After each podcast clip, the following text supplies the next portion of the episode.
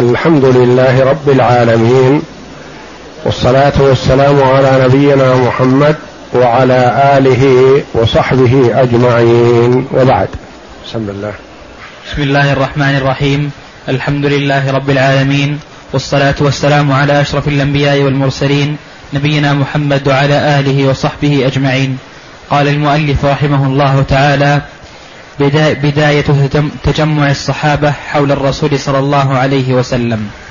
بداية تجمع الصحابة رضي الله عنهم حول رسول الله صلى الله عليه وسلم. نحن الآن في الكلام في موقعة أحد، في غزوة أحد، وعرفنا فيما سبق أن النصر للمسلمين والغلبة لهم، وفر المشركون وقتل من قتل منهم.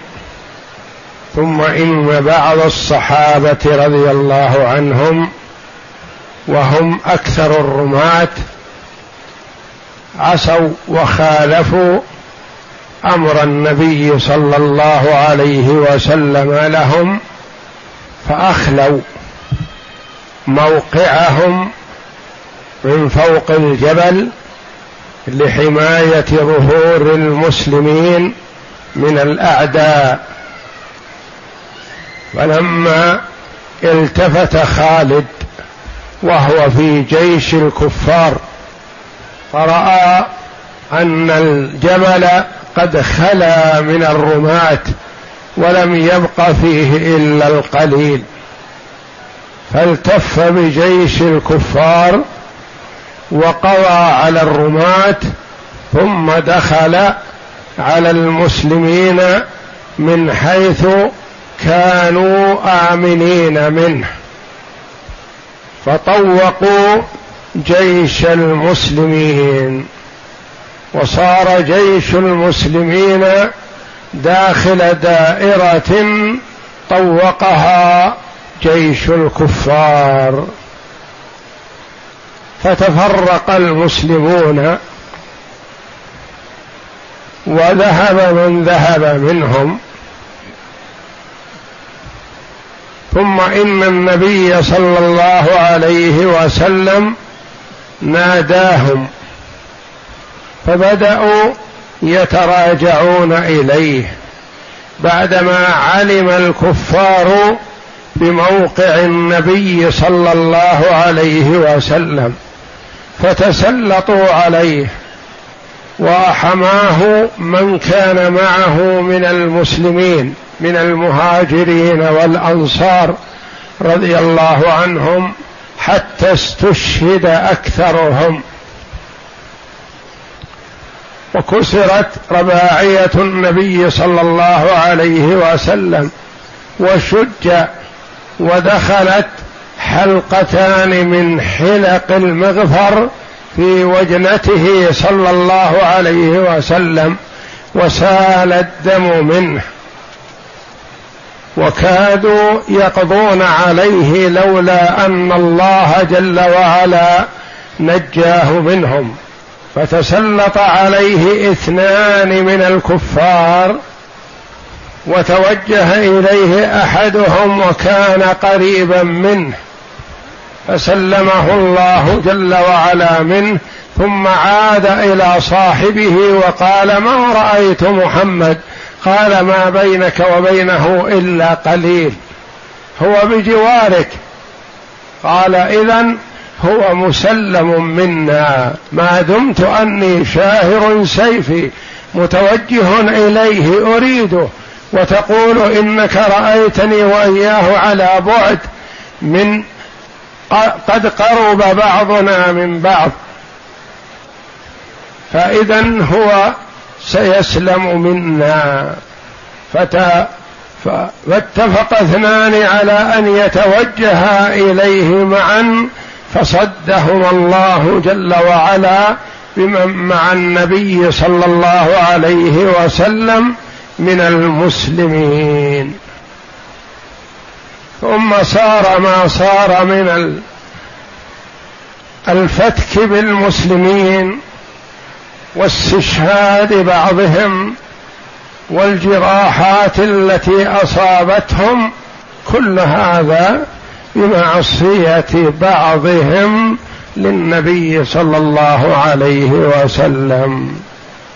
وأنزل الله جل وعلا في ذلك قرآنا يتلى في سورة آل عمران: أولما أصابتكم مصيبة قد أصبتم مثليها قلتم أن هذا، قل هو من عند أنفسكم،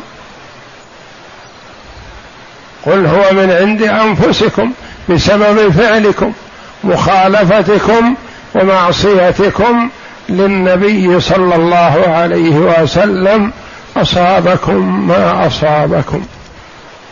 وأنزل الله جل وعلا: وليمحص الله الذين آمنوا ويمحق الكافرين. فمحص الله المؤمنين واختار بعضهم للشهادة رضي الله عنهم، فاستشهد العدد الكبير من الصحابة رضي الله عنهم في هذه الموقعة.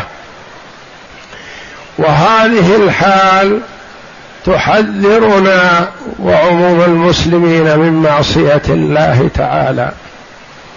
فما حصل على المسلمين من بلاء أو مصيبة أو ضرر إلا من تلقاء أنفسهم بسبب معصيتهم لله جل وعلا ولرسوله صلى الله عليه وسلم. فالمعاصي هي سبب القحط وسبب الجدب وسبب الفقر وسبب الأمراض وسبب قوة الأعداء عليهم.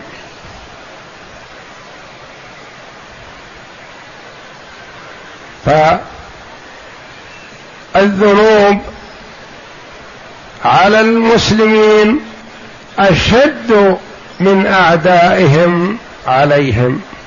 وكما أوصى الخليفة الراشد رضي الله عنه: كونوا على حذر من ذنوبكم أكثر من حذركم من عدوكم.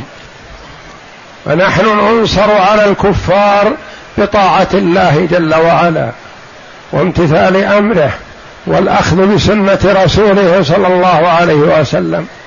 فإذا حصلت المخالفة منا سلط الله علينا أعداءنا ليزجرنا عما نحن فيه، وإلا فحينما كان المسلمون عدد قليل مع النبي صلى الله عليه وسلم والكفار كثير، ومع الكفار الأسلحة والعتاد والمال والجزر التي ينحرونها ويأكلونها، والمسلمون في فقر وحاجة، وكانوا بقدر ثلثهم أو أقل.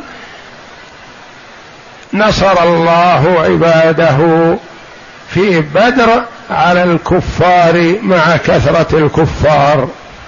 فلما حصلت المخالفة من بعض الصحابة رضي الله عنهم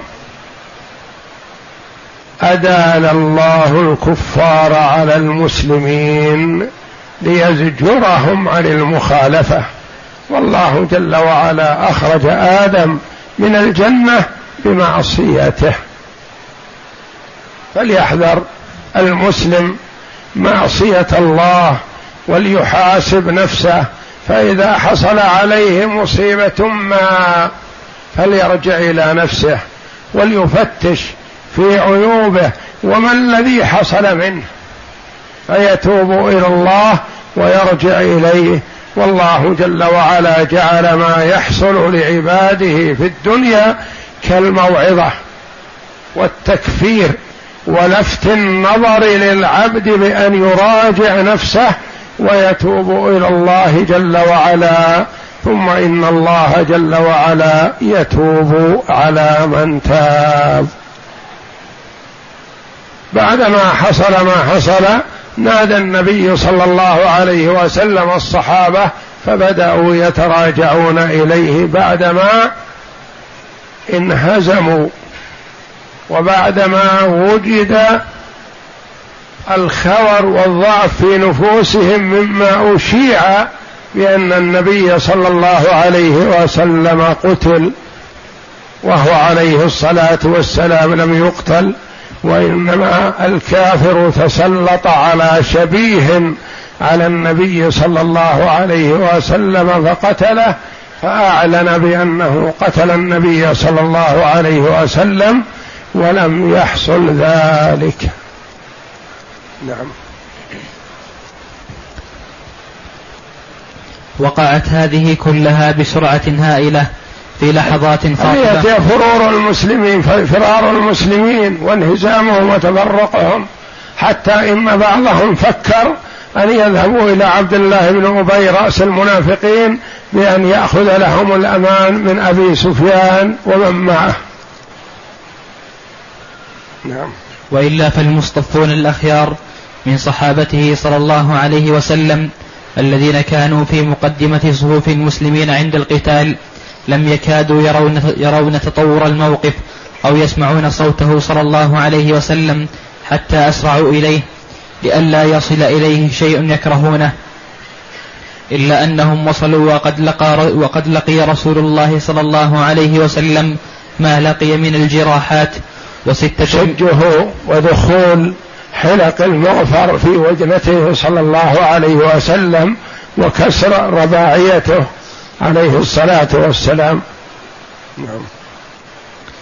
وستة من الأنصار قد قتلوا والسابع قد أثبتته الجراحات، وسعد وطلحة يكافحان أشد الكفاح. ولما سعد بن أبي وقاص رضي الله عنه الذي قال له النبي صلى الله عليه وسلم ارم سعد فداك أبي وأمي، والذي كان حريص على قتل أخيه الكافر عتبة، لكن حصل قتل عتبة بن أبي وقاص على يد غير سعد رضي الله عنه. سعد كان حريص على قتل أخيه لأنه كافر بالله وبرسوله، والصحابة رضي الله عنهم كانت لا تأخذهم في الله لومة لائم، يوالون من والى الله وأحبه ويعادون من عاداه الله وإن كان أقرب قريب. إلا أنهم وصلوا وقد لقي رسول الله صلى الله عليه وسلم ما لقي من الجراحات، وستة من الأنصار قد قتلوا والسابع قد, أثبت قد أثبتته الجراحات، وسعد وطلحة يكافحان أشد الكفاح. فلما وصلوا أقاموا حوله سياجا من أجسادهم وسلاحهم. السياج يعني محيطين به خوفا من أن تصل يصل إليه سلاح الكفار. نعم. وبالغوا في وقايته من ضربات العدو ورد هجماتهم، وكان أول من رجع إليه هو ثانيه في الغار أبو بكر الصديق رضي الله عنه.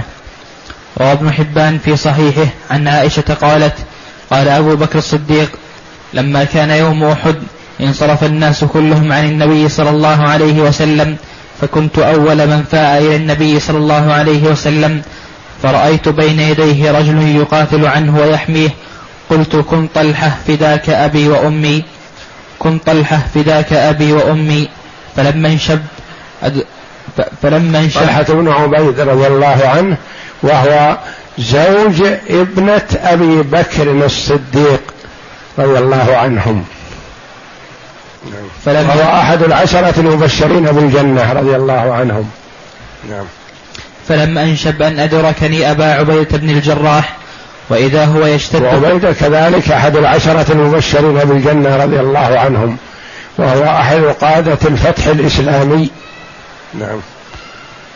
وإذا هو يشتد كأنه طير حتى لحقني، فدفعنا إلى النبي صلى الله عليه وسلم، فإذا طلحة بين يديه صريعا، فقال النبي صلى الله عليه وسلم صريعا ولم يكن مقتول وإنما أثقلته جراحة رضي الله عنه. نعم. فإذا طلحة بين يديه صريعا، فقال النبي صلى الله عليه وسلم دونكم أخاكم فقد أوجب. وقد, وقد أوجب يعني أوجبت له الجنة بما قدمه وقاتل رضي الله عنه. نعم. ويقال أوجب يعني أتى بفعل يوجب له الجنة أو بفعل يوجب له النار. يقال أوجب بمعنى أتى بشيء يجب له به الجنة أو تجب له به النار. نعم. نعم.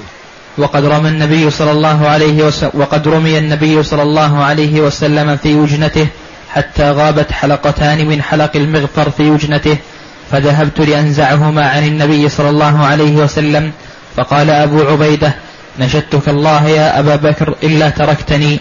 يقول: أسألك بالله أن تجعلها لي تجعلها لي أنا أستلها بأسناني من وجنتي رسول الله صلى الله عليه وسلم. يسأله بالله أن يخلي له هذه له. نعم. قال: فأخذ بفيه فجعل ينضغه كراهية أن يؤذي رسول الله صلى الله عليه وسلم، يعني يأخذها يسحبها برفق ولين يؤثر على أسنانه لئلا يؤثر على وجنة الرسول الله صلى الله عليه وسلم، يسلها شيئا فشيء حتى قلعها وانقلع السنه معه رضي الله عنه. ثم استل السهم بفيه فندرت ثنية أبي عبيدة. قال أبو بكر: ثم ذهبت لآخذ الآخر، فقال أبو عبيدة: نشدتك, نشدتك بالله يا أبا بكر إلا تركتني. قال: فأخذ فجعل ينضض ينض ينضضه فجعل ينضضه حتى استله، فندرت ثنية أبي عبيدة الأخرى. فكان أحتم بعد هذا رضي الله عنه، فكان أحسن واحد حصل معه الهتم وهو الثنيتان سقطتا في ذات الله ومدافعة عن رسول الله صلى الله عليه وسلم. نعم. ثم قال, ثم قال رسول الله صلى الله عليه وسلم: دونكم أخاكم فقد أوجب، يعني طلحة. نعم.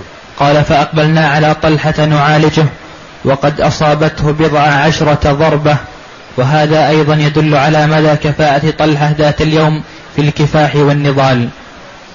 وخلال هذه اللحظات الحرجة اجتمع حول النبي صلى الله عليه وسلم عصابة من أبطال المسلمين، منهم أبو دجانة ومصعب بن عمير وعلي بن أبي طالب وسهل بن حنيف ومالك بن سنان والد أبي سعيد الخدري، وأم عمارة نسيبة بن كعب المازنية، وقتادة بن, الماز بن النعمان وعمرو بن, وعمر بن الخطاب وحاطب بن أبي بلتعة وسهيل وسهل بن حنيف وأبو طلحة أبو طلحة الأنصاري رضي الله عنه، غير طلحة أحد المهاجرين. نعم. تضاعف ضغط, تضاعف ضغط المشركين. كما كان عاد المشركين يتضاعف كل آن، وبالطبع فقد اشتدت, فقد اشتدت حملاتهم وزاد ضغطهم على المسلمين، حتى سقط رسول الله صلى الله عليه وسلم في حفرة من الحفر التي كان أبو عامر الفاسق يكيد بها، فجحشت ركبته جحت جحشت بأن حصل فيها سحق وورم وسحق ودم من سقوطه في الحفرة التي حفرها الفاسق اللي كان يدعى الراهب، كان مع جيش الكفار وهو من أهل المدينة، وكان قد أمر بحفر حفر في حول معسكر المسلمين ووضع عليها أشياء حتى يتساقط فيها المسلمون بدون علمهم. وأخذ علي بيده واحتضنه طلحة بن عبيد الله حتى استوى قائما. وقال نافع بن جبير: سمعت رجلا من المهاجرين يقول: شهدت أحدا فنظرت إلى النبل يأتي من كل ناحية ورسول الله صلى الله عليه وسلم وسطها، كل ذلك يصرف عنه، ولقد رأيت عبد يعني تأتيه الضربات يمين وشمال فيصرفها الله جل وعلا عنه. نعم. ولقد رأيت عبد الله بن شهاب الزهري يقول يومئذ وفي جيش الكفار: نعم. دلوني على محمد فلا نجوت إن نجا، ورسول الله صلى الله عليه وسلم إلى جنبه ما معه أحد ثم جاوزه، فعاتبه في ذلك صفوان فقال: والله ما رأيته أي عبد الله بن شهاب يقول دلوني على محمد لا نجوت إن نجا وهو بجواره، لكن أعمى الله بصره عنه، ومعه صفوان بن أمية. نعم. فعاتبه, فعاتبه في ذلك عاتبه صفوان، قال أنت بجوار محمد وأنت تقول دلوني على محمد، لما لم تقتله؟ نعم. قال والله ما رأيته، أحلف بالله أنه منا ممنوع. فخرجنا أربعة فتعاهدنا وتعاقدنا على قتله فلم نخلص إلى ذلك. هذا هو عبد الله بن شهاب الزهري و... وصفوان بن أمية ومعهما اثنان، تعاهدوا على أن يتوجهوا خاصة إلى محمد صلى الله عليه وسلم، فأعمى الله بصرهم عنه فلم يخلصوا إليه. البطولات النادرة. وقام المسلمون ببطولات نادرة وتضحيات رائعة لم يعرف لها التاريخ نظير. كان أبو طلحة يسور نفسه، أبو طلحة الأنصاري غير طلحة بن عبيد الله، نعم، يسور نفسه بين يدي رسول الله صلى الله عليه وسلم ويرفع صدره ليقيه عن سهام العدو. قال يرفع نفسه حتى يقي النبي صلى الله عليه وسلم الضربات، تتوجه الضربات متجهة إلى النبي صلى الله عليه وسلم فيبرز رضي الله عنه، لتكون الضربة فيه ولا في رسول الله صلى الله عليه وسلم. قال أنس لما كان يوم أحد انهزم الناس عن النبي صلى الله عليه وسلم وأبو طلحة بين يديه مجوب عليه بحجفة له، وكان رجلا راميا شديد النزع كسر يوم يعني يترس دونه، يعني الجح... المج... بحجفة، الحجفة الترس الذي يجعله دون وجهه وصدره عن الضربات، فهو جعل نفسه بمثابة الترس للنبي صلى الله عليه وسلم، حتى أي ضربة تتوجه إلى النبي صلى الله عليه وسلم قبل أن تصله تكون فيه، في أبي طلحة رضي الله عنه الأنصاري الذي هو زوج أم أنس ابن مالك رضي الله عنهم، زوج أم سليم. نعم. وكان رجلا راميا شديد النزع كسر يومئذ قوسين أو ثلاث، وكان الرجل يمر معه بجعبة من النبل فيقول انثرها لأبي طلحة. قال ويشرف النبي صلى الله ويشرف النبي صلى الله عليه وسلم ينظر إلى القوم فيقول أبي طلحة فيقول, فيقول أبو طلحة بأبي أنت وأمي لا تشرف يصيبك سهم من سهام القوم نحري دون نحرك. الرسول عليه الصلاة والسلام يرتفع لينظر أين وقع سهم أبي طلحة ليطمئن أنه وقع في صدر مشرك، فيقول له أبو طلحة بأبي وأمي أنت لا ترتفع فيبرز فتبرز فيصيبك سهم من سهام المشركين رضي الله عنهم. نعم. وعنه أيضا كان وعنه أيضا قال كان أبو طلحة يتترس مع النبي صلى الله عليه وسلم بترس واحد، وكان أبو طلحة حسن الرمي. الترس هو ما يجعله الإنسان أمامه ليقيه الضربات. فكان إذا رمى تشرف النبي صلى الله عليه وسلم فينظر إلى موقع نبله.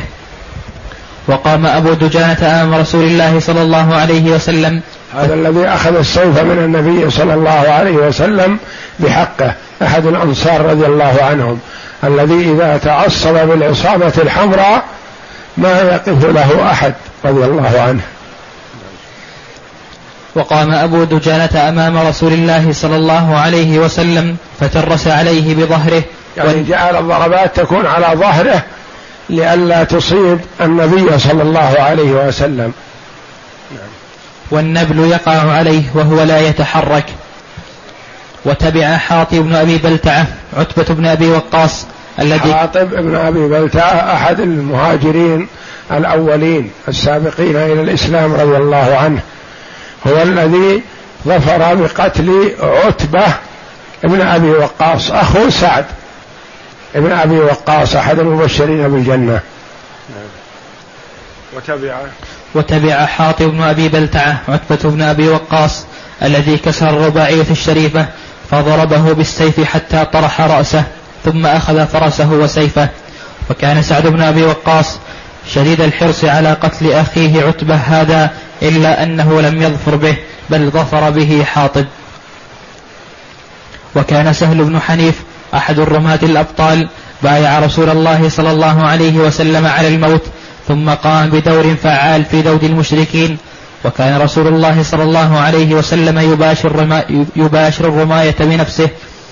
فعن قتادة بن النعمان أن رسول الله صلى الله عليه وسلم رمى عن قوسه حتى انتقت سيتها، يعني أطرافها، نعم، فأخذها قتادة بن النعمان فكانت عنده، وأصيبت يومئذ عينه حتى وقعت على وجنته، فردها رسول الله صلى الله عليه وسلم. قتادة بن النعمان رضي الله عنه أصيبت عينه فنزلت على خده، فأخذها النبي صلى الله عليه وسلم بيده وردها في مكانها، فكانت أحسن عينيه.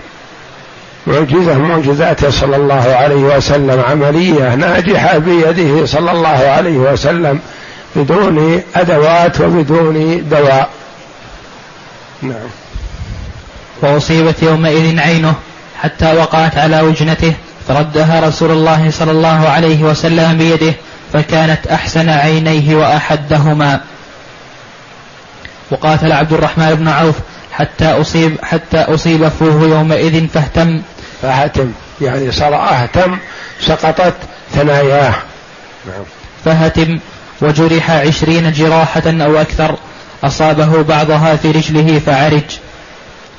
وامتص مالك بن أبي وامتص مالك بن سلان والد أبي سعيد الخدري الدم من وجنته صلى الله عليه وسلم حتى أنقه، فقال: مجه. الوجنة ما برز من وجه الإنسان تحت العين، فامتص الدم بفيه رضي الله عنه، فقال له النبي صلى الله عليه وسلم: مجه. قال: لا والله لا أمجه، وبلعه محبة للنبي صلى الله عليه وسلم.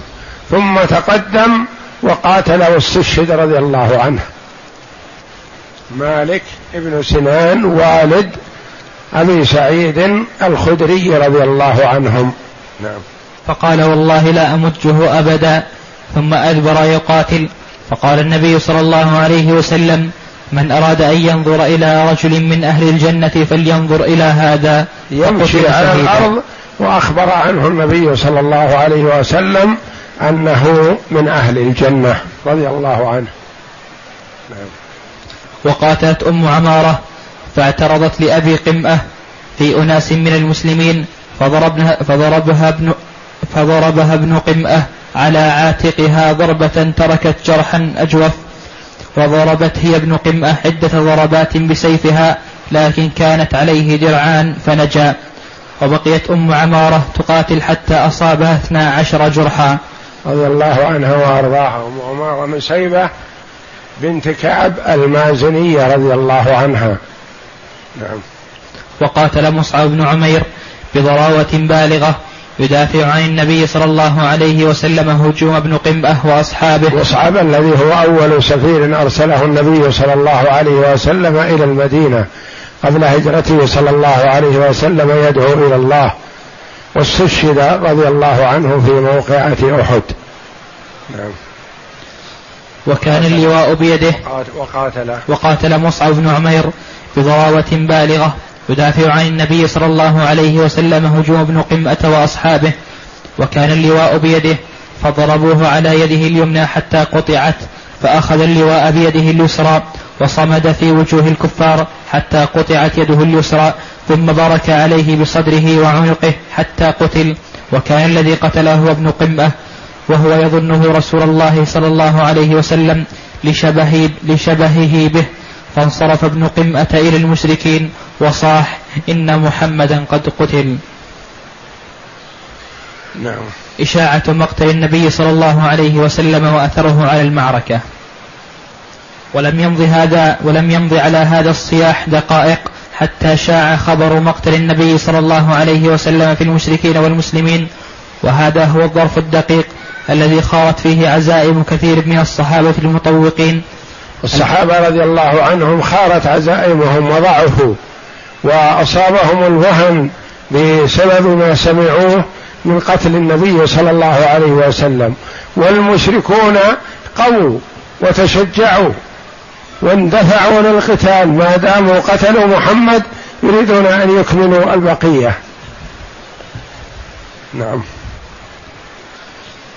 الذين لم يكونوا مع رسول الله صلى الله عليه وسلم وانهارت معنوياتهم حتى وقع داخل صفوفهم ارتباك شديد وعمتها الفوضى والاضطراب، إلا أن هذه الصيحة خففت وعظ التخفيف من مضاعفة هجمات المشركين لظنهم أنهم نجحوا في غاية مرامهم، فاشتغل الكثير منهم بتمثيل قتل المسلمين. الرسول صلى الله عليه وسلم يواصل المعركة وينقذ الموقف. ولما قتل مصعب أعطى رسول الله صلى الله عليه وسلم اللواء علي بن أبي طالب فقاتل قتالا شديدا، وقامت بقية الصحابة الموجودين هناك ببطولاتهم النادرة يقاتلون ويدافعون. وحينئذ استطاع رسول الله صلى الله عليه وسلم أن يشق الطريق إلى جيشه المطوق فأقبل إليهم، فعرفه كعب بن مالك وكان أول من عرفه فنادى بأعلى صوته: يا معشر المسلمين أبشروا، هذا رسول الله صلى الله عليه وسلم. فأشار إليه أن اصمت، وذلك لئلا يعرف موضعه المشرك المشركون، إلا أن هذا الصوت بلغ آذان المسلمين فلاذ إليه المسلمون حتى تجمع حوله رجلا من الصحابة. وبعد هذا التجمع أخذ رسول الله صلى الله عليه وسلم في الانسحاب المنظم يشق الطريق بين المشركين المهاجمين، واشتد المشركون في هجومهم لعرقلة الانسحاب، إلا أنهم فشلوا أمام بسالة ريوث الإسلام. تقدم عثمان بن عبد الله بن المغيرة أحد فرسان المشركين، هذا أحد فرسان المشركين تقدم لقتل النبي صلى الله عليه وسلم. نعم. إلى رسول الله صلى الله عليه وسلم وهو يقول: لا نجوت إن نجا. وقام رسول الله صلى الله عليه وسلم لمواجهته، إلا أن الفرس عثرت في بعض الحفر فنازله الحارس بن الصمة فضرب, فضرب على رجله فأقعده، ثم, ثم لفف عليه وأخذ سلاحه والتحق برسول الله صلى الله عليه وسلم، فأراح الله المسلمين من شره. نعم.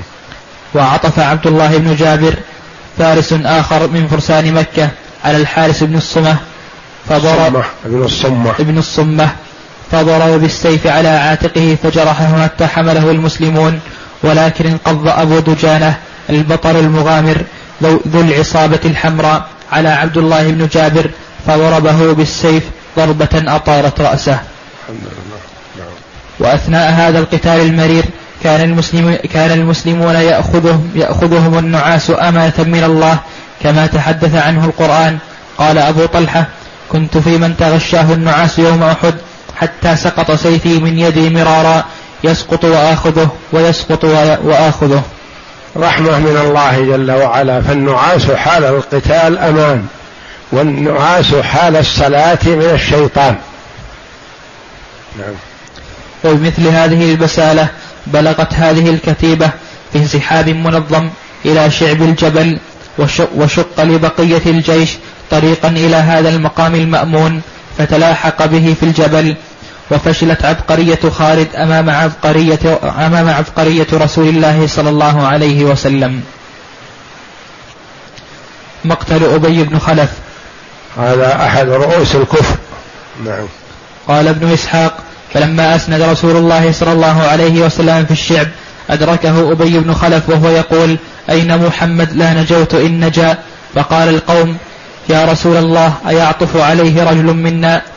فقال رسول الله صلى الله عليه وسلم: دعوه دعوه لا تعترضوه، دعوه يقرب مني. نعم.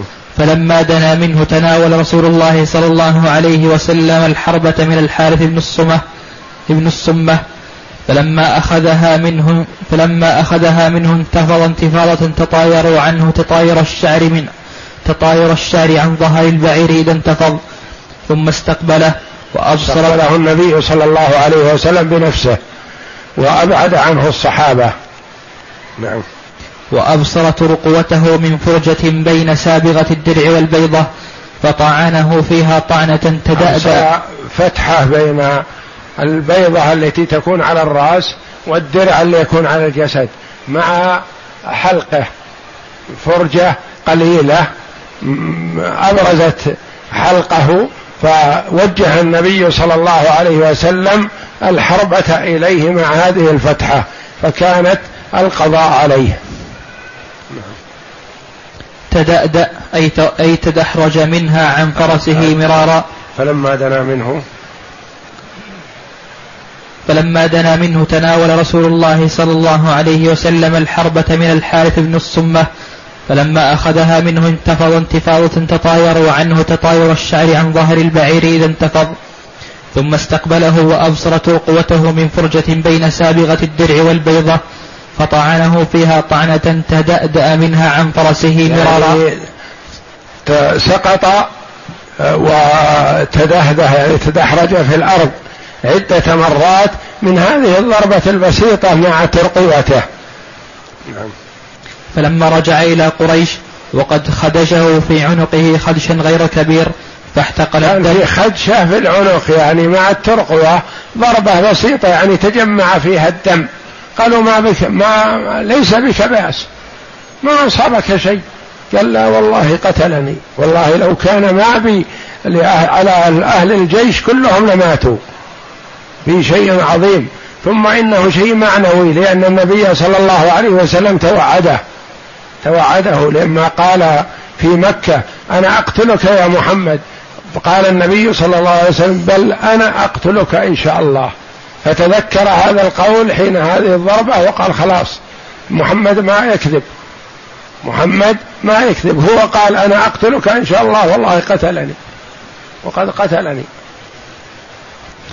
فاحتقن الدم قال قتلني والله محمد, والله محمد قالوا له ذهب والله فؤادك، والله إن بك من بأس، قال إنه قد كان قال لي بمكة أنا أقتلك، فوالله لو بصق علي لقتلني، فمات عدو الله بسرف سرف سرف, بسرف بين مكة والمدينة وهم قافلون به إلى مكة.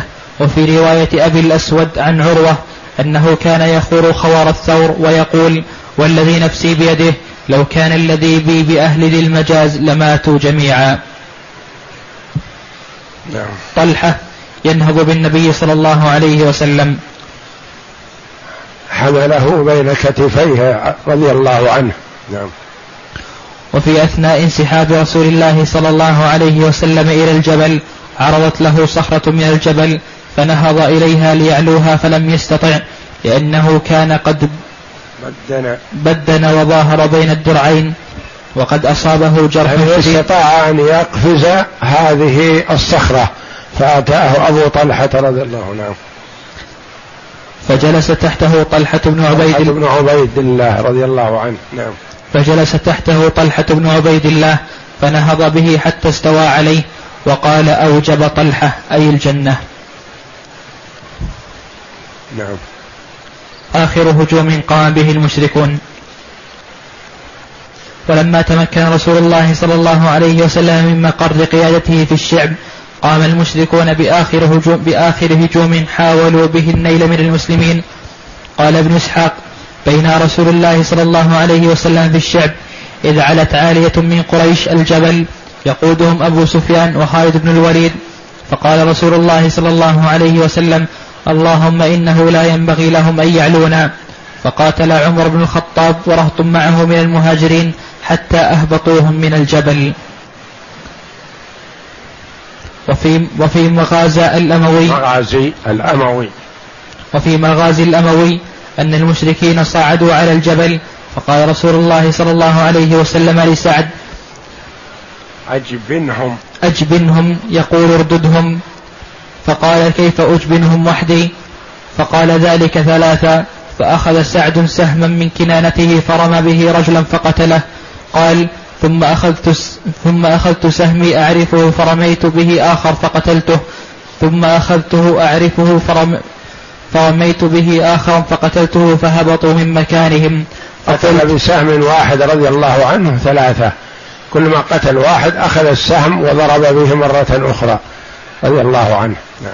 فقلت هذا سهم مبارك فجعلته في كنانتي فكان عند سعد حتى مات ثم كان عند بنيه. نعم. تشويه الشهداء. نعم. وكان هذا آخر هجوم قام به المشركون ضد النبي صلى الله عليه وسلم، ولما لم يكونوا يعرفون من مصيره شيئا بل كانوا على شبه اليقين من قتله رجعوا إلى مقرهم وأخذوا يتهيئون للرجوع إلى مكة، واشتغل من اشتغل منهم، وكذا اشتغلت نساءهم بقتل المسلمين يمثلون بهم وقتل المسلمين يمثلون بهم يقطعون آذانهم وأنوفهم وشفاههم من باب التمثيل والأذى بقتل المسلمين. نعم. نعم. وكذا اشتغلت نساءهم بقتل المسلمين يمثلون بهم ويقطعون الآذان والأنوف والفروج ويبقرون البطون. وبقرت هند بنت عتبة كبد حمزة فلاكتها فلم تستطع أن تسيغها فلفظتها. لاكتها تريد أكلها ولم تستطع ذلك فلفظتها، وهند أسلمت فيما بعد. نعم. واتخذت من الآذان والأنوف خدما خلاخيل وقلائد.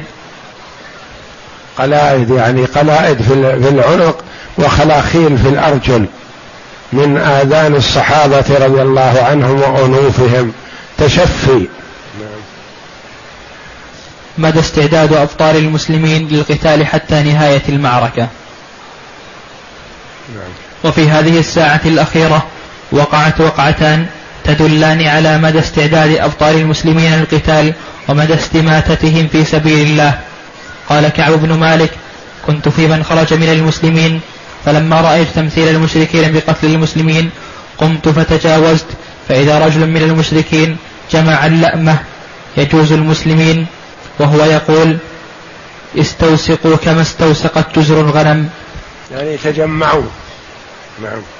وإذا رجل من المسلمين ينتظره وعليه لأمته، فمضيت حتى كنت من ورائه ثم قمت أقدر المسلم أقدر المسلم والكافر ببصري، فإذا الكافر أفضل أفضلها عدة وهيئة، فلم أزل أنتظرهما حتى التقيا، فضرب المسلم الكافر ضربة فبلغت وركه وتفرق, وتفرق فريقين، ثم كشف المسلم عن وجهه وقال: كيف ترى يا كعب، أنا أبو دجانة. هذا أبو دجانة رضي الله عنه قسم الكافر قسمين، كل فرقة قسم راح جهة، رضي الله عنه شجاعته.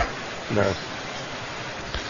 جاء جاءت نسوة من المؤمنين إلى ساحة القتال بعد نهاية المعركة.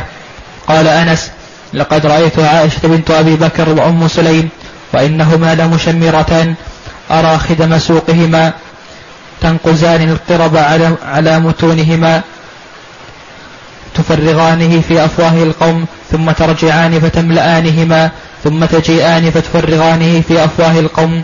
وقال وقال عمر: كانت أم سليط تزفر لنا القرب يوم أحد. وكانت فيه وكانت في هؤلاء النسوة أم أيمن، إنها لما رأت فرع المسلمين يريدون دخول المدينة أخذت تحذو في وجوههم التراب وتقول: من هذه حاضرة رسول الله صلى الله عليه وسلم، أم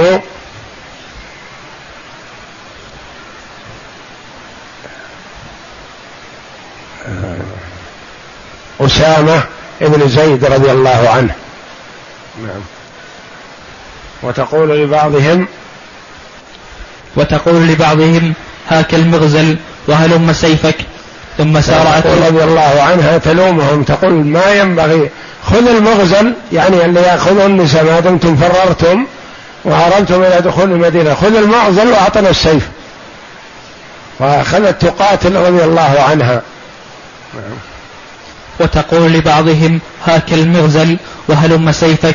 ثم سارعت إلى ساحة القتال فأخذت تسقي الجرحى، فرماها حبان بالكسر ابن العرقة بسهم، فوقعت وتكشفت، فأغرق عدو الله في الضحك، فشق ذلك على رسول الله صلى الله عليه وسلم، فدفع إلى سعد بن أبي وقاص سهما لا نصل له وقال: ارم به، فرمى به سعد، فوقع السهم في نحر, في نحر حبان فوقع مستلقيا حتى تكشف، فضحك رسول الله صلى الله عليه وسلم حتى, حتى بدت نواجزه، ثم قال: استقاد لها, استقاد لها سعد أجاب يعني الله دعوته. بحق أم أيمن رضي الله عنها أجاب الله دعوته، فكان رضي الله عنه سعد مجاب الدعوة. بعد انتهاء الرسول صلى الله عليه وسلم إلى الشعب، ولما استقر رسول الله صلى الله عليه وسلم في مقره من الشعب، خرج علي بن أبي طالب حتى ملأ درقته ماء من المهراس، قيل هو صخرة منقورة تسع كثيرا، وقيل اسم ماء بأحد، فجاء به إلى رسول الله صلى الله عليه وسلم ليشرب منه، فوجد له ريحا فعافه فلم يشرب منه، وغسل عنه وجهه الدم وصب على رأسه ويقول: اشتد, اشتد غضب الله على من دم على من دم وجه نبيه. وقال سهل: والله إني لأعرف من كان يغسل جرح النبي جرح رسول الله صلى الله عليه وسلم، ومن كان يسكب الماء وبما دوى، كانت فاطمة ابنته تغسله، وعلي بن أبي طالب يسكب, يسكب الماء بالمجن، فلما رأت فاطمة أن الماء لا يزيد الدم إلا كثرة، أخذت, قط أخذت قطعة من حصير فأحرقتها فألصقتها فاستمسك الدم. وجاء محمد بن مسلمة بماء عذب سائغ، فشرب منه النبي صلى الله عليه وسلم ودعا له بخير، وصلى الظهر قاعدا من أثر الجراح، وصلى المسلمون خلفه قعودا. ما استطاع عليه الصلاة والسلام أن يقوم في صلاة الظهر فصلى قاعدا، فإذا صلى الإمام قاعدا وجب على المأمومين متابعته مثله، فصلوا خلفه قعودا، المستطيع وغير المستطيع رضي الله عنهم. نعم، وهذه هذا حكم شرعي فقهي، إذا عجز الإمام الراتب عن القيام وصلى بالناس قاعدا فإن الجماعة خلفه يصلون قعودا مثله. نعم. شماتة أبي سفيان بعد نهاية المعركة وحديثه مع عمر. ولما تكامل تهيؤ المشركين للانصراف، أشرف أبو سفيان على الجبل فنادى: أفيكم محمد؟ فلم يجيبوه. فقال: أفيكم ابن أبي قحافة؟ فلم يجيبوه. أبي قحافة يعني أبا بكر الصديق رضي الله عنه، والنبي يقول لهم لا تجيبوه. قال: أفيكم محمد؟ يعني هو حي ولا مات؟ قال النبي: لا تجيبوه. قال: أفيكم أبو قحافة ابن أبي قحافة؟ يعني أبا بكر رضي الله عنه. فقال النبي صلى الله عليه وسلم: لا تجيبوه. نعم. فلم يجيبوه. فقال: أفيكم عمر بن الخطاب؟ فلم يجيبوه، وكان النبي صلى الله عليه وسلم منعهم من الإجابة، ولم يسأل إلا عن هؤلاء الثلاثة، لعلمه وعلم قومه أن قيام الإسلام بهم. يقول يعني ما دام إذا كان قتلنا قضينا على هذه الثلاثة فمعناه قضينا على الإسلام، النبي صلى الله عليه وسلم وأبو بكر وعمر. والنبي صلى الله عليه وسلم قال لهم: لا تجيبوه. نعم. فقال: أما هؤلاء فقد كفيتموه فقد كفيتموهم. يقول يلتفت إلى الكفار أبو سفيان يقول: هؤلاء الثلاثة كفيتموهم، يعني قضي عليهم. نعم. فلم يملك عمر نفسه أن قال: يا عدو الله، إن الذين ذكرتهم أحياء، وقد أبقى الله ما يسوءك. فقال: قد كان فيكم مثلة لم آمر بها ولم تسؤني. ثم قال أبو سفيان إناد المسلمين يقول: في قتلاكم مثلة، لكني ترى ما أمرت بها ولم تسؤني، يعني ما كرهتها لكني ما أمرت بها، لأنها رذالة ودناءة، يمثل بأموات، ما يفعل هذا إلا دني خسيس. فيقول: ستجدون فيكم مثلة لم أمر بها، أنا ما أمرت بهذه المثلة لكنها لم تسؤني، يعني فعلتها النساء وأمثال النساء وأنا ما كرهتها. نعم. ثم قال: اعلو هبل. فقال النبي قال: اعلو هبل، ينادي يقول: على مع إلهنا دون إلهكم، لأنهم يعبدون هبل، صنم من الأصنام، يقول أعلو هبل. نعم. فقال النبي صلى الله عليه وسلم: ألا تجيبونه؟ فقالوا: فماذا نقول؟ قال: قولوا الله أعلى وأجل. الله أعلى وأجل، فالله أكبر من كل شيء. نعم. ثم قال لنا: العزى ولا عزى لكم. ينتصر بها، يقول العزى هي التي نصرتنا وهي التي قوتنا وهي التي جعلت لنا الغلبة، لنا العزى ولا عزى لكم. ينتصر بآلهته المعبودة من دون الله تبارك وتعالى. نعم. فقال النبي صلى الله عليه وسلم: ألا تجيبونه؟ فقالوا: ما نقول؟ قال: قولوا الله مولانا ولا مولى لكم. ثم قال أبو سفيان: أنعمت فعال أنعمت فعال, أنعمت فعال يوم بيوم بدر والحرب سجال. فأجاب عمر وقال: لا سواء، قتلانا في الجنة وقتلاكم في النار.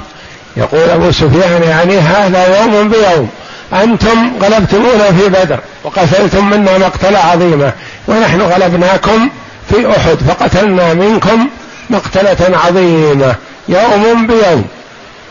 فقال عمر رضي الله عنه أجابه من نفسه: لا سواء، قتلانا في الجنة أحياء عند ربه يرزقون، وقتلاكم في نار جهنم والعياذ بالله. نعم. ثم قال أبو سفيان: هلم إلي يا عمر. فقال رسول الله صلى الله عليه وسلم: هلم إلي يا عمر، وتعال بارزني. نعم. لأن عمر تصدى له رضي الله عنه. نعم. فقال رسول الله صلى الله عليه وسلم: ائته فانظر ما شأنه. فجاءه فقال له أبو سفيان: أنشدك الله يا عمر، أقتلنا محمدا؟ قال عمر: اللهم لا، فإنه ليستمع, كلا ليستمع كلامك الآن. قال: أنت أصدق عندي من ابن, من ابن قمأة وأبر. قمعة وأبر، لأن ابن قمعة هذا الشقي الذي أعلن بأنه قتل محمد وهو لم يقتله، وإنما قتل مصعب ابن عمير رضي الله عنه. فيقول: أنت أصدق عندي من ابن قمعة، اللي هو في جيشه، في جيش أبي سفيان ومعه. نعم. ووعده التلاقي في بدر. قال ابن إسحاق: فلما انصرف أبو سفيان ومن معه نادى: إن موعدكم بدر العام القابل. فقال رسول الله صلى الله عليه وسلم لرجل من أصحابه: قل نعم، هو بيننا وبينك موعد. نعم. التثبت من موقف المشركين. ثم بعث رسول الله صلى الله عليه وسلم علي بن أبي طالب فقال: اخرج في أثار القوم فانظر ماذا يصنعون وماذا يريدون، هل يستمرون في في الذهاب إلى مكة أو يجلسون ثم يكرون علينا مرة أخرى، تتبعهم. نعم. فانظر ماذا يصنعون وماذا يريدون، فإن كانوا قد جنبوا الخيل وامتطوا الإبل فإنهم يريدون مكة، وإن كانوا قد ركبوا الخيل وساقوا الإبل فإنهم يريدون المدينة، والذي نفسي بيده لئن أرادوها لأسيرن إليهم فيها ثم لأناجزنهم. قال علي: فخرجت في أثارهم أنظر ما يصنعون، فجنبوا الخيل وامتطوا الإبل ووجهوا إلى مكة. يعني ما قصدوا قتال، ذهبوا إلى مكة، خشي النبي صلى الله عليه وسلم أنهم حينما انصرفوا يدخلون المدينة، يريدون الفتك بأهل المدينة، ولكنهم توجهوا إلى مكة وأدبروا. قال المؤلف رحمه الله تعالى: تفقد القتلى والجرحى. تفقد الجرحى والقتلى في موقعة أحد. وتقدم لنا الكلام على صدر هذه الموقعة، وأن النصر كان من الله جل وعلا للنبي صلى الله عليه وسلم وصحبه، حتى ولى المشركون منهزمين رجالا ونساء. ثم إنه حصلت المخالفة والمعصية من بعض المسلمين لما وجه به النبي صلى الله عليه وسلم،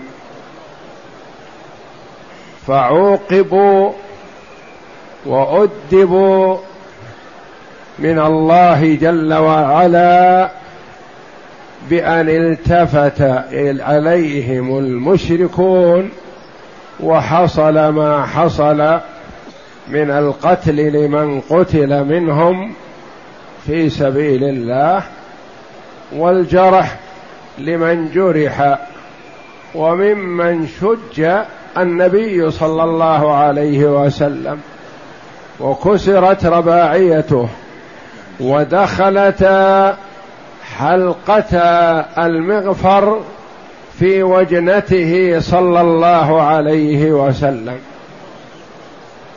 وأصابه الألم والشدة عليه الصلاة والسلام، واستشهد من استشهد من المسلمين، وما ذاك إلا بسبب المخالفة. أولما أصابتكم مصيبة قد أصبتم مثليها قلتم أن هذا، قل هو من عند أنفسكم بسببكم. والله جل وعلا يؤدب عباده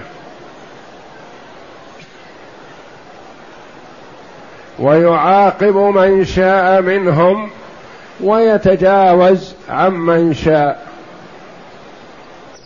فشؤم المعاصي عظيم وضررها كبير، ويحصل بها المصائب العظيمة بسبب المعصية. وقد يستصغرها بعض الناس، يقول هذه بسيطة، هذه سهلة، ما في معصية الله شيء سهل. التجرؤ على الله جل وعلا عظيم، وإن كانت المعصية سهلة خفيفة صغيرة من الصغائر، لكن بعض الصغائر تكون ممن له المقام العالي تكون منزلة الكبيرة من غيره.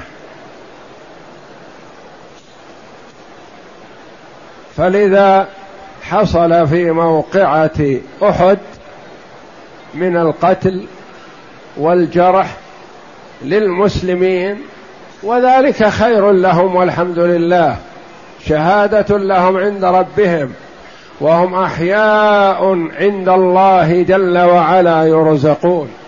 ولهذا سيأتينا أن النبي صلى الله عليه وسلم لم يغسل الموتى القتلى من شهداء أحد، ولم يصلي عليهم، وإنما أمر بدفنهم بثيابهم.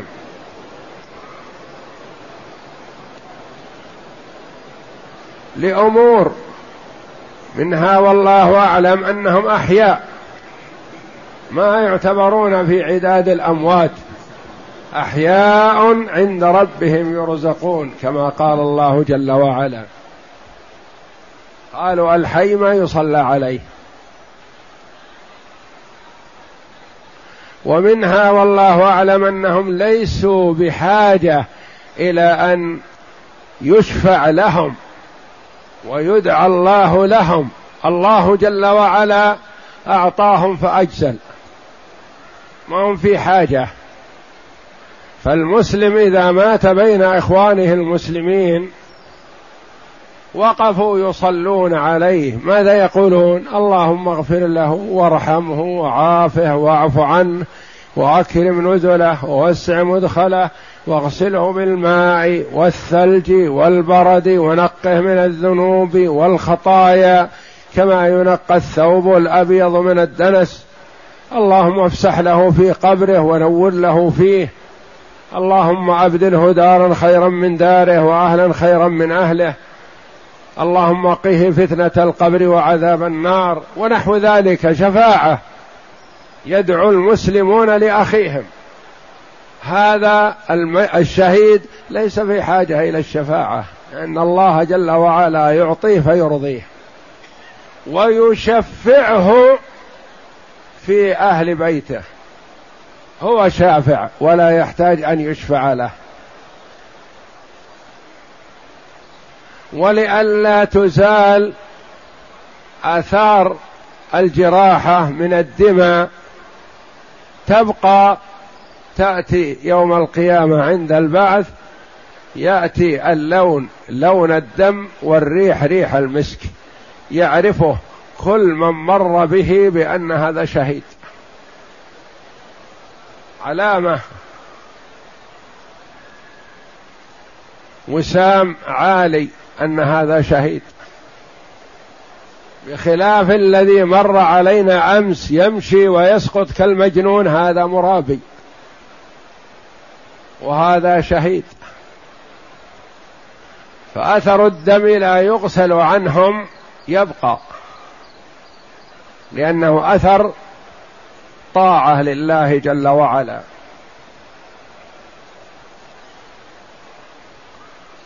وغير ذلك من الأمور، ومنها التخفيف على المجاهدين، لأن الرجل إذا مات في البلد بين إخوانه تفرغوا له وغسلوه وصلوا عليه ودفنوه ونحو ذلك من التجهيز المطلوب. وفي المعركة يكون فيه شدة وصعوبة وآلام وجراح، فخفف الله جل وعلا عنهم وعوض المقتول نفسه الشهادة عنده بأنه شهيد.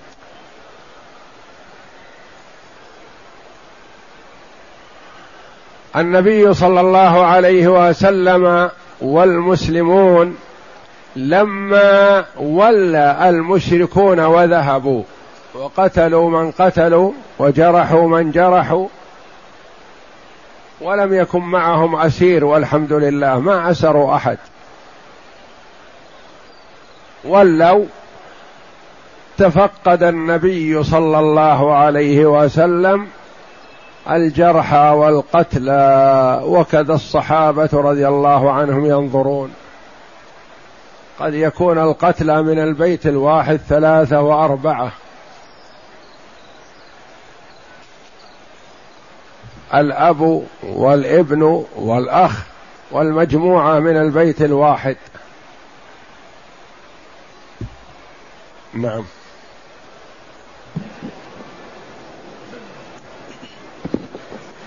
وفرق الناس لتفقد القتلى والجرحى بعد منصرف قريش. قال زيد بن ثابت رضي الله عنه: بعثني رسول الله صلى الله عليه وسلم يوم أحد أطلب سعد بن الربيع رضي الله عنه. أرسله النبي صلى الله عليه وسلم يقول: ابحث عن سعد، شف هل تجده حيا أو ميتا، تجده جريح أو مات، فقرأ عليه مني السلام عليه الصلاة والسلام. يتفقد الصحابة رضي الله عنهم. فقال لي: إن رأيته فأقرئه مني السلام وقل له يقول لك رسول الله صلى الله عليه وسلم كيف تجدك. قال: فجعلت أطوف بين القتلى فأتيته وهو بآخر رمق، يعني حي وهو في آخر رمق، يعني قد قرب من الموت رضي الله عنه. نعم. وفيه سبعون ضربة، وفيه في جسمه سبعون ضربة، ما بين طعنة ورمية وضربة، رضي الله عنه وارضاه، سبعون في جسمه. وفيه سبعون ضربة ما بين طعنة برمح وضربة بسيف ورمية بسهم. فقلت: يا سعد، إن رسول الله صلى الله عليه وسلم يقرأ عليك السلام ويقول لك أخبرني كيف تجدك. فقال: وعلى رسول الله صلى الله عليه وسلم السلام. رد السلام على النبي صلى الله عليه وسلم رضي الله عنه وهو في آخر رمق. نعم. قل له: يا رسول الله أجد ريح الجنة أجد ريح الجنة، لأنه مقبل عليها متوجه إليها، ما بينه وبينها إلا خطوات، لأنه في آخر رمق. يقول أجد ريح الجنة رضي الله عنه. نعم. وقل لقوم وقد يجد الإنسان الرائحة في أمور الآخرة ولا يجدها الآخر، قد يكون الاثنان في قبر واحد، أحدهما في روضة من رياض الجنة والآخر في حفرة من حفر النار، ولا يدري أحدهم عن الآخر، والآخران يمشيان أحدهما يجد ريح الجنة والآخر يجد وهج النار والعياذ بالله. قل له يا رسول الله أجد ريح الجنة، وقل لقومي الأنصار لا عذر لكم عند الله إن خلص إلى رسول الله صلى الله عليه وسلم وفيكم عين تطرف. يقول قاتلوا عنه حتى تفنوا. قل, قل لإخوان الأنصار، هذا سعد بن الربيع من الأنصار رضي الله عنهم أجمعين، يقول بلغ منهم مني هذه الوصية، لا عذر لكم، لا يسوغ لكم أن يقتل الرسول أو يناله سوء وأن فيكم عين تطرف، ابذلوا أرواحكم فداء للنبي صلى الله عليه وسلم. وفاضت نفسه من, من وقته رضي الله عنه.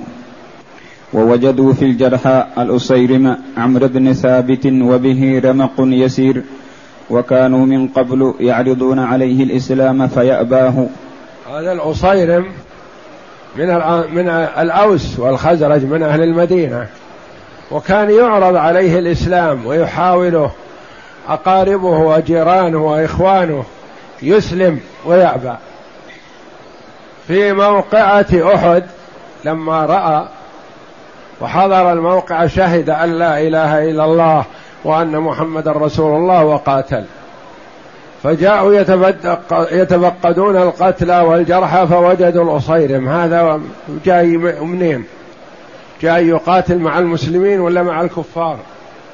خرجوا منه من المدينة وهم يعرضون عليه الإسلام ويأبى، وجدوها الآن به رمق، يعني في آخر حياته.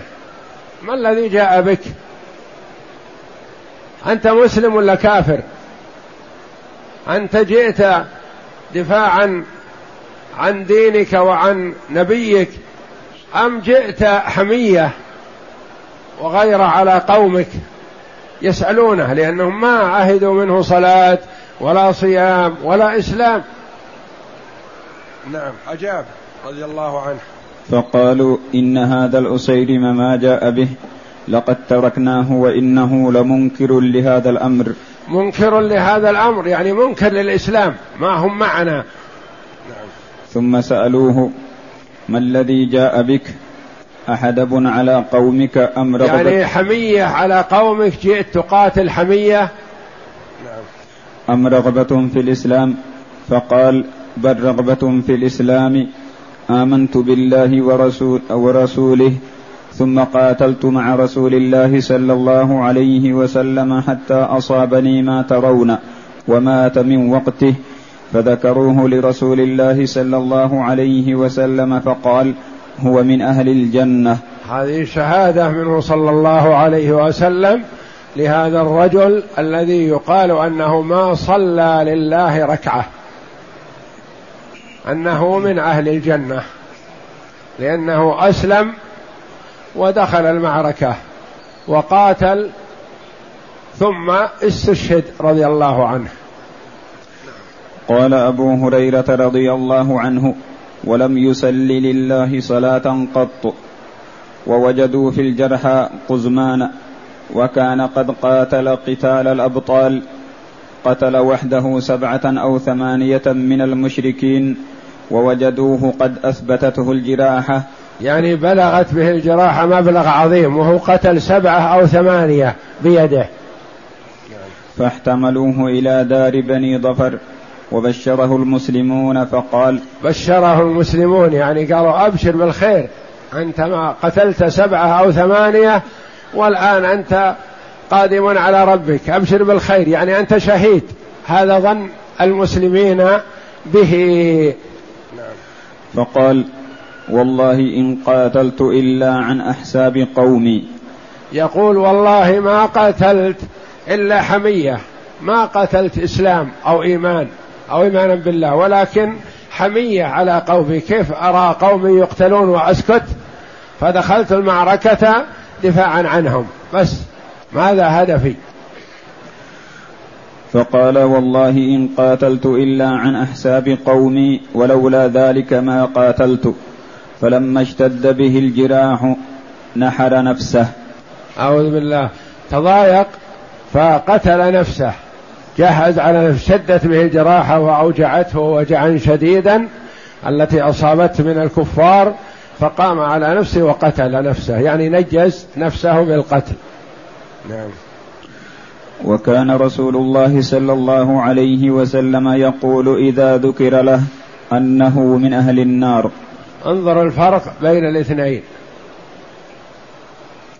وهذا الأصيرم وقزمان. الأصيرم آمن بالله وخرج للمعركة واستشهد، فبشره النبي صلى الله عليه وسلم وبشر الصحابة بأنه من أهل الجنة، وما صلى لله ركعة كما يقول أبو هريرة رضي الله عنه. وغزمان هذا خرج حمية دفاعا عن الحسب، لا إيمانا بالله ورسوله، وقتل وقاتل وفارس في المعركة، قتل سبعة أو ثمانية بيده من المشركين، وجرح جراحا شديدا، فجاءه الصحابة يهنئونه لأنه قتل عددا من المشركين ونال في ظنهم الشهادة، لأنه هذه الجراحة تقضي عليه فيكون شهيدا. فأخبر بما في نفسه، قال: والله ما قتلت إيمان ما قتلت إيمانا ولا إسلام، وإنما قاتلت حدبا على قومي، حمية، ولولا ذلك ما قاتلت. فكان النبي صلى الله عليه وسلم إذا ذكر عنده يقول هو من أهل النار، لأنه ما قاتل لتكون كلمة الله العليا. وقد سئل عليه الصلاة والسلام: الرجل يقاتل حمية، والرجل يقاتل شجاعة، ويقاتل ليرى مكانه، ويقاتل رياء، وعددوا أي ذلك في سبيل الله؟ فقال عليه الصلاة والسلام: من قاتل لتكون كلمة الله هي العليا فهو في سبيل الله، وما لا فلا. من قاتل لإعلاء كلمة الله. أما من قاتل حمية أو شجاعة أو غيره، أو دفاعا عن القوم، أو دفاعا عن العروبة، أو عن بني الجنس ونحو ذلك، فهذا في سبيل الشيطان. ولما تنادى بعضهم لبعض: يا للمهاجرين يا للأنصار، من باب الحمية، قال النبي صلى الله عليه وسلم: أبي دعوى الجاهلية وأنا بين أظهركم.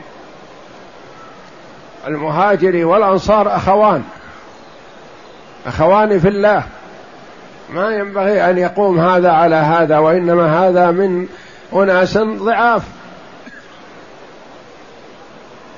صبيان تنازعوا وأجراء تنازعوا، وصار كل واحد ينادي جماعته. قال النبي صلى الله عليه وسلم: أبي دعوى الجاهلية وأنا بين أظهركم. فالمرء في كل ما يأتي ويذر يكون نيته إعلاء كلمة الله. الأصيرم ما صلى، وإنما آمن بالله وخرج.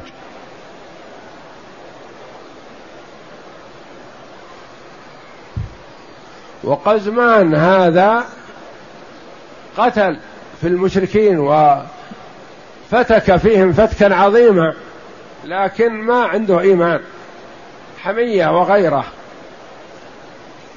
وأخبر عما في نفسه، قال: ما قاتلت عن إسلام ولا إيمان، وإنما قاتلت حدبا على قومي، يعني غيره، ودفاعا عن القوم. وكان النبي صلى الله عليه وسلم إذا ذكر يقول هو من أهل النار، لأنه ما قاتل لتكون كلمة الله هي العليا. نعم.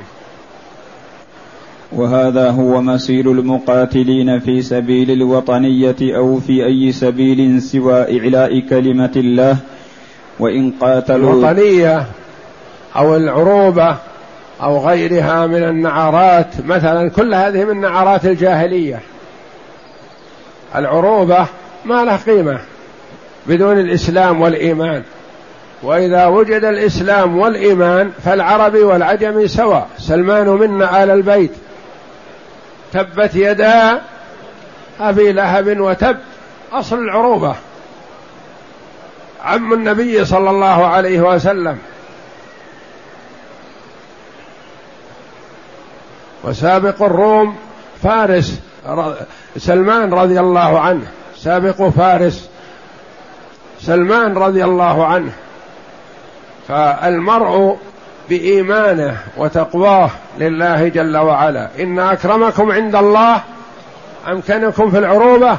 لا، إن أكرمكم عند الله أتقاكم. كلما كان العبد أتقى لله فهو السعيد، وكلما كان واقع في معصية الله ومنهمك في الكفر والضلال فهو خاسر وإن كان من كان.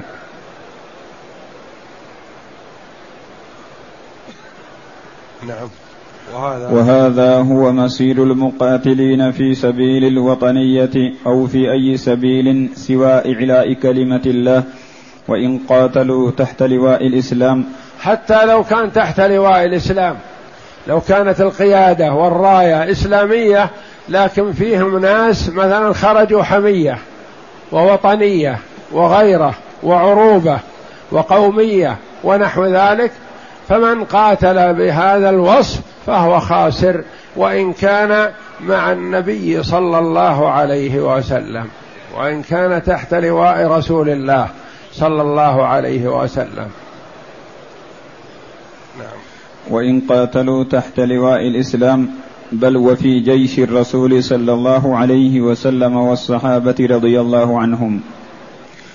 وعلى عكس من هذا، كان في القتلى رجل من يهود, من يهود بني ثعلبة قال لقومه: يا معشر يهود، والله لقد علمتم أن نصر محمد صلى الله عليه وسلم عليكم حق.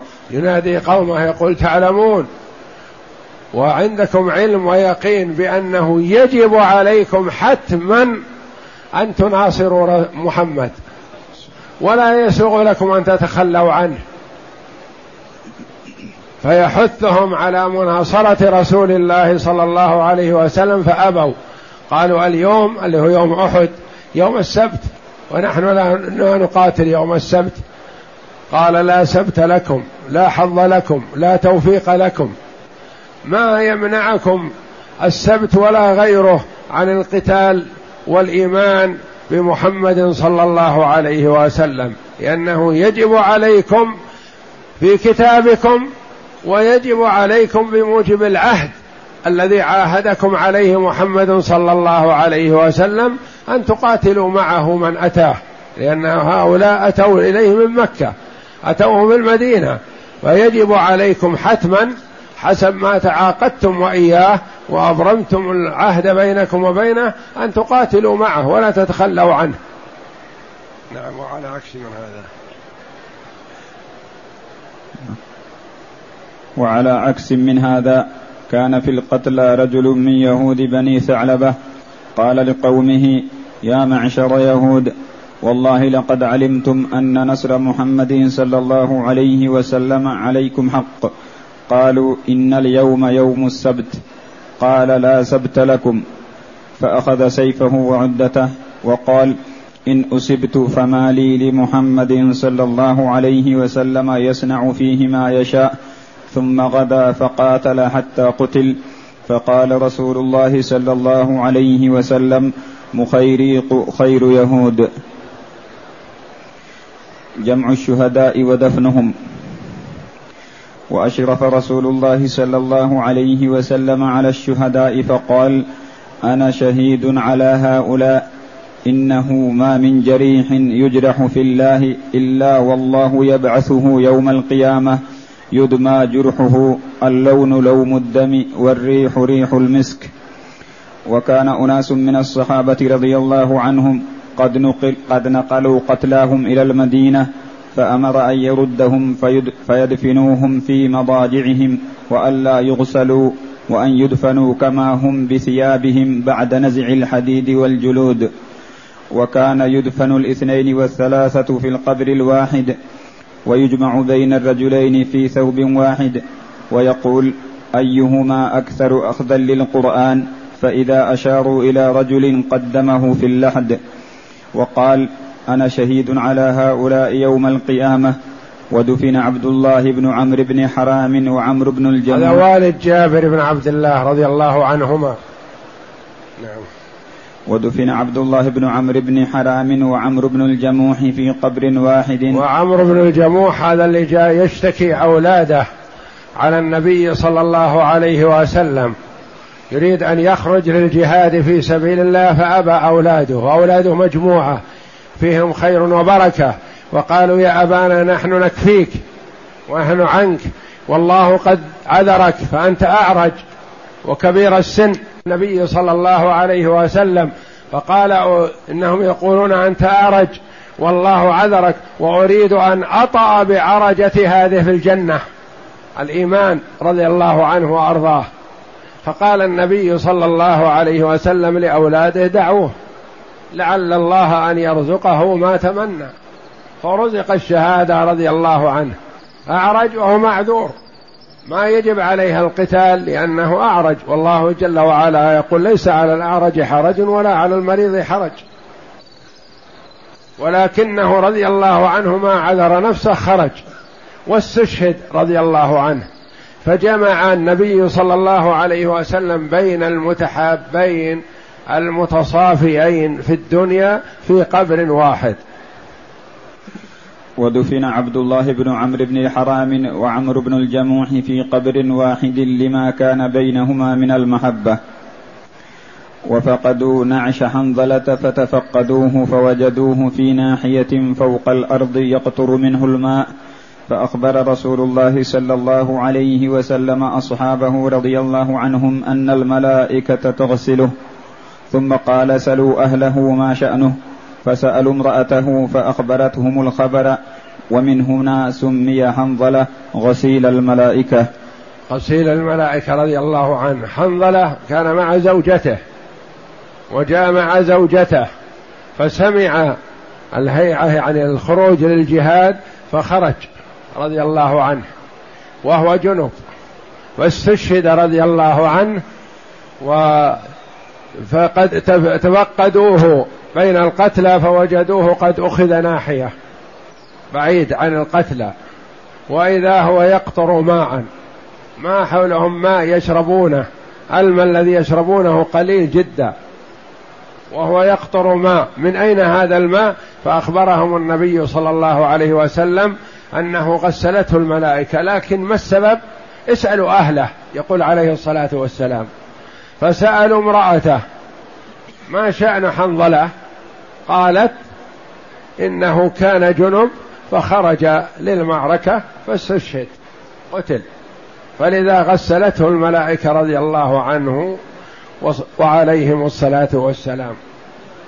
وشتان بين هذا وبين أبيه، أبوها الفاسق الذي كان يعبر عنه يقول يسمونه الراهب، وكان عابد في الأول وراهب، لكنه شرق بالدعوة، ما قبل دعوة محمد صلى الله عليه وسلم. وابنه حنظلة استشهد في سبيل الله رضي الله عنه، الابن حنظلة مع, مع النبي صلى الله عليه وسلم، والفاسق أبوه جاء قادم مع قريش، وكان يأمر بحفر الحفر في أماكن قرب مواطن المسلمين حتى يسقطوا فيها، ومن هذه الحفر التي حفر سقط النبي صلى الله عليه وسلم بحفرة منها، وهذا لحكمة والله أعلم، ليعلم الناس أن النبي صلى الله عليه وسلم بشر ولا يعلم الغيب، وأنه يصيبه ما أصاب الناس، وميزه الله جل وعلا بالرسالة والعبودية والنبوة، لكنه ما يرتفع عن البشرية، هو بشر. قل إنما أنا بشر مثلكم يوحى إلي أنما إلهكم إله واحد.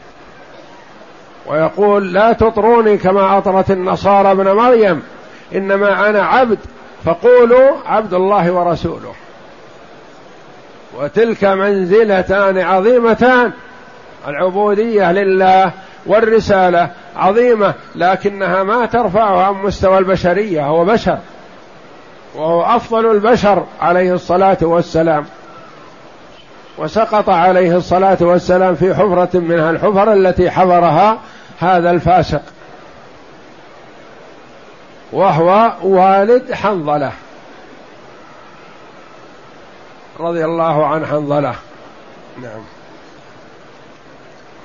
ولما رأى صلى الله عليه وسلم ما بحمزة عمه وأخيه من الرضاعة اشتد حزنه، وجاءت عمته صفية تريد أن تنظر أخاها حمزة، فأمر رسول الله صلى الله عليه وسلم ابنها الزبير أن يسرفها لا ترى. جاءت صفية رضي الله عنها تريد أن تنظر، لما قيل لها إن حمزة قتل جاءت تنظر إليه تتأكد، فرآها النبي صلى الله عليه وسلم، هي عمته وأخت حمزة، فرآها فقال لابنها الزبير ابن العوام رضي الله عنه، قال اصرفها، اصرف أمك لا تنظر إلى أخا إلى أخيها فتتأثر تتأثر لكنها قوية الإيمان رضي الله عنها وأرضاها. نعم. وجاءت وجاءت عمته صفية تريد أن تنظر أخاها حمزة، فأمر رسول الله صلى الله عليه وسلم ابنها الزبير أن يسرفها لا ترى ما بأخيها، فقالت ولما؟ وقد بلغني أن قد مثل بأخي وذلك في الله، فما أرضانا بما كان من ذلك لأحتسبن ولأصبرن إن شاء الله. فأتته فنظرت إليه وصلت عليه، دعت له واسترجعت واستغفرت له. صلت عليه يعني دعت، يعني ما صلت عليه صلاة الجنازة، لأن النبي صلى الله عليه وسلم ما صلى عليهم صلاة الجنازة، وإنما صلت بمعنى دعت. نعم. ثم أمر رسول الله صلى الله عليه وسلم بدفنه مع عبد الله بن جحش، وكان ابن أخته وأخاه من الرضاعة. قال ابن مسعود رضي الله عنه: ما رأينا رسول الله صلى الله عليه وسلم باكيا قط أشد من بكائه على حمزة بن عبد المطلب رضي الله عنه. وضعه في القبلة ثم وقف على جنازته وانتحب حتى نشع من البكاء، والنشع الشهيق. وكان منظر الشهداء مريعا جدا يفتت الأكباد. قال خباب: لأن المشركين مثلوا بهم وسلطوا النساء على تقطيع أنوفهم وآذانهم وآذوهم أذى شديدا، فكان المنظر منظر بشع مؤلم للنفس، لكن مع الإيمان بالله والصبر المرء يؤجر على ذلك الأجر العظيم. قال خباب رضي الله عنه: إن حمزة رضي الله عنه لم يوجد له كفن إلا بردة ملحاء، إذا جعلت على رأسه قلست عن قدميه، وإذا جعلت على قدميه قلست عن رأسه، حتى مدت على رأسه وجعل على قدميه الإذخر. وقال عبد الرحمن بن عوف رضي الله عنه: قتل مصعب بن عمير رضي الله عنه وهو خير مني، وكفن في بردة، إن غطي رأسه بدت رجلاه، وإن غطي رجلاه بدا رأسه. وروي مثل ذلك عن خباب وفيه: فقال لنا النبي صلى الله عليه وسلم: غطوا بها رأسه واجعلوا على رجله الإذخر. الرسول صلى الله عليه وسلم يثني على ربه عز وجل ويدعوه، والرسول عليه الصلاة والسلام يثني على ربه ويحمده ويشكره على السر والضر، ولا يحمد على مكروه سوى الله جل وعلا، فهو الذي يحمد على كل حال، وذلك أن المكروه للنفس يحمد المسلم ربه عليه لأنه مؤمن أنه خير له، كما قال عليه الصلاة والسلام: عجبا لأمر المؤمن إن أمره كله له خير، إن أصابته ضرا فصبر كان خيرا له، وإن أصابته سرا فشكر كان خيرا له. فالمؤمن في كلا الحالين على خير، فهو حتى مع المصيبة ومع الآلام والأمراض والفقر والجوع يحمد الله جل وعلا ويثني عليه، يحمد الله لأنه موقن أن هذا في مصلحته. الجراحة تأتيه في سبيل الله في مصلحته، الألم الجوع في سبيل الله في مصلحته، نعمة خير له، منزلة عظيمة له في الجنة لا ينالها إلا بذلك. فالرسول عليه الصلاة والسلام يحمد ربه ويثني عليه مع ما أصابهم من الجراح والقتل والألم والجوع وغير ذلك، لأن هذا خير للمؤمنين. نعم.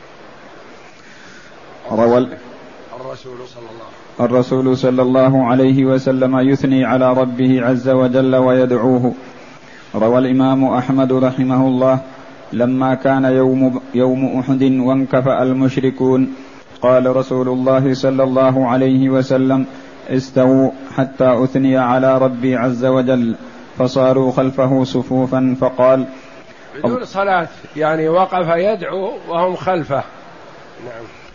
فقال: اللهم لك الحمد كله، اللهم لا قابض لما بسطت ولا باسط لما قبضت، ولا هادي لمن أضللت، ولا مضل لمن هديت، ولا معطي لما منعت، ولا مانع لما أعطيت، ولا مقرب لما باعدت، ولا مبعد لما قربت، اللهم ابسط علينا من بركاتك ورحمتك وفضلك ورزقك، اللهم إني أسألك النعيم المقيم الذي لا يحول ولا يزول، اللهم إني أسألك العون يوم العيلة والأمن يوم الخوف، اللهم إني عائذ بك من شر ما أعطيتنا وشر ما منعتنا، اللهم حبب إلينا الإيمان وزينه في قلوبنا، وكره إلينا الكفر والفسوق والعصيان، واجعلنا من الراشدين، اللهم توفنا مسلمين وأحينا مسلمين، وألحقنا بالصالحين غير خزايا ولا مفتونين، اللهم قاتل الكفرة الذين يكذبون رسولك ويسدون عن سبيلك و... اللهم قاتل الكفرة الذين يكذبون رسلك ويسدون عن سبيلك، واجعل عليهم رجزك وعذابك، اللهم قاتل الكفرة الذين أوتوا الكتاب إله الحق. الرجوع إلى المدينة ونوادر الحب والتفاني. الحب والتفاني للنبي صلى الله عليه وسلم من الرجال والنساء مع ما أصيبوا به من المصائب. ولما فرغ رسول الله صلى الله عليه وسلم من دفن الشهداء والثناء على الله والتضرع إليه انصرف راجعا إلى المدينة، وقد, وقد ظهرت له نوادر الحب والتفاني من المؤمنات الصادقات كما ظهرت من المؤمنين في أثناء المعركة.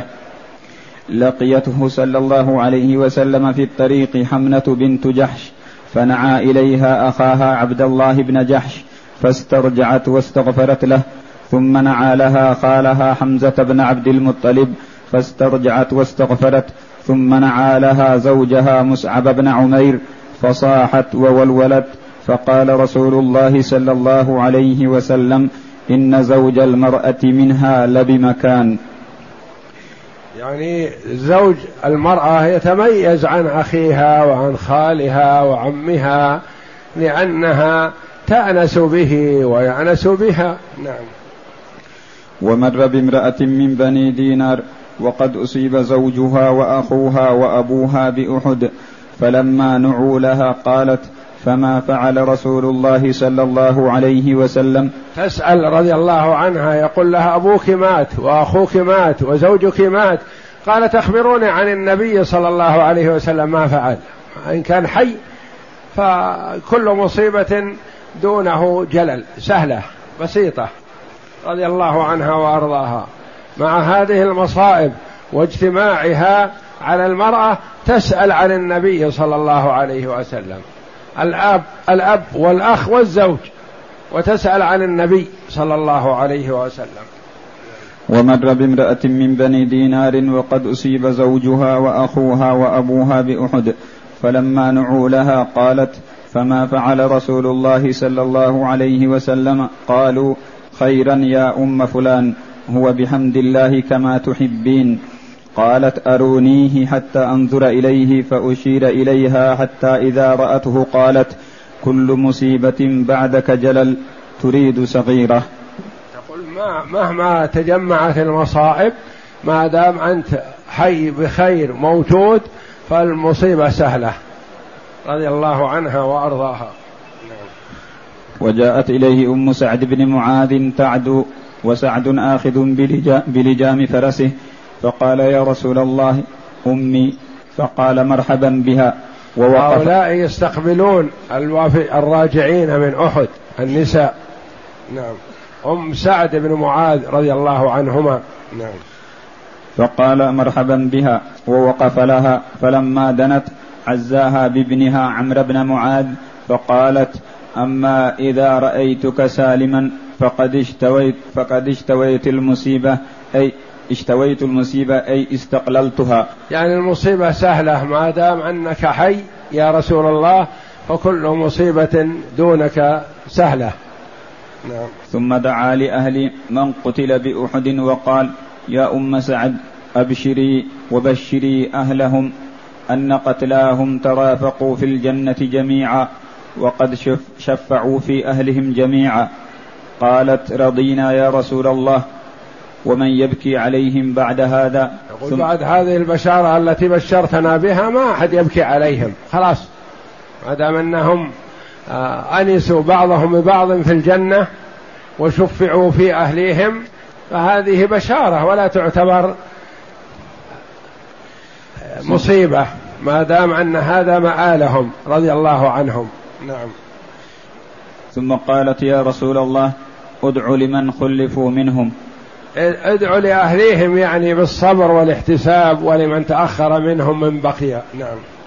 فقال: ألا اللهم اذهب حزن قلوبهم واجبر مصيبتهم واحسن الخلف على من خلفوا. نعم.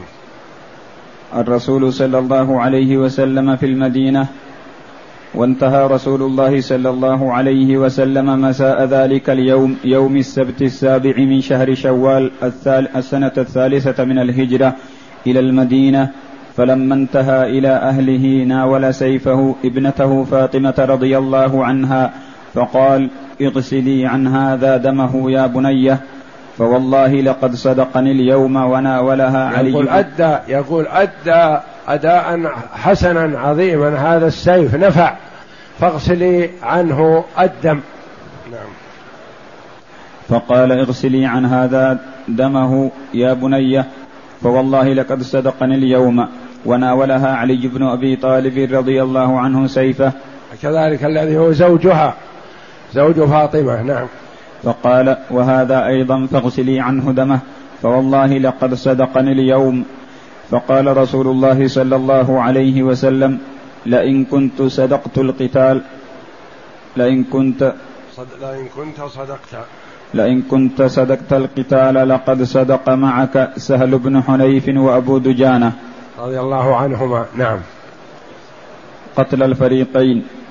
اتفقت جل الروايات على أن قتل المسلمين كانوا سبعين، وكانت الأغلبية الساحقة من الأنصار، فقد قتل منهم خمسة وستون رجلا، واحد وأربعون من الخزرج، وأربع وعشرون من الأوس، وقتل رجل من اليهود.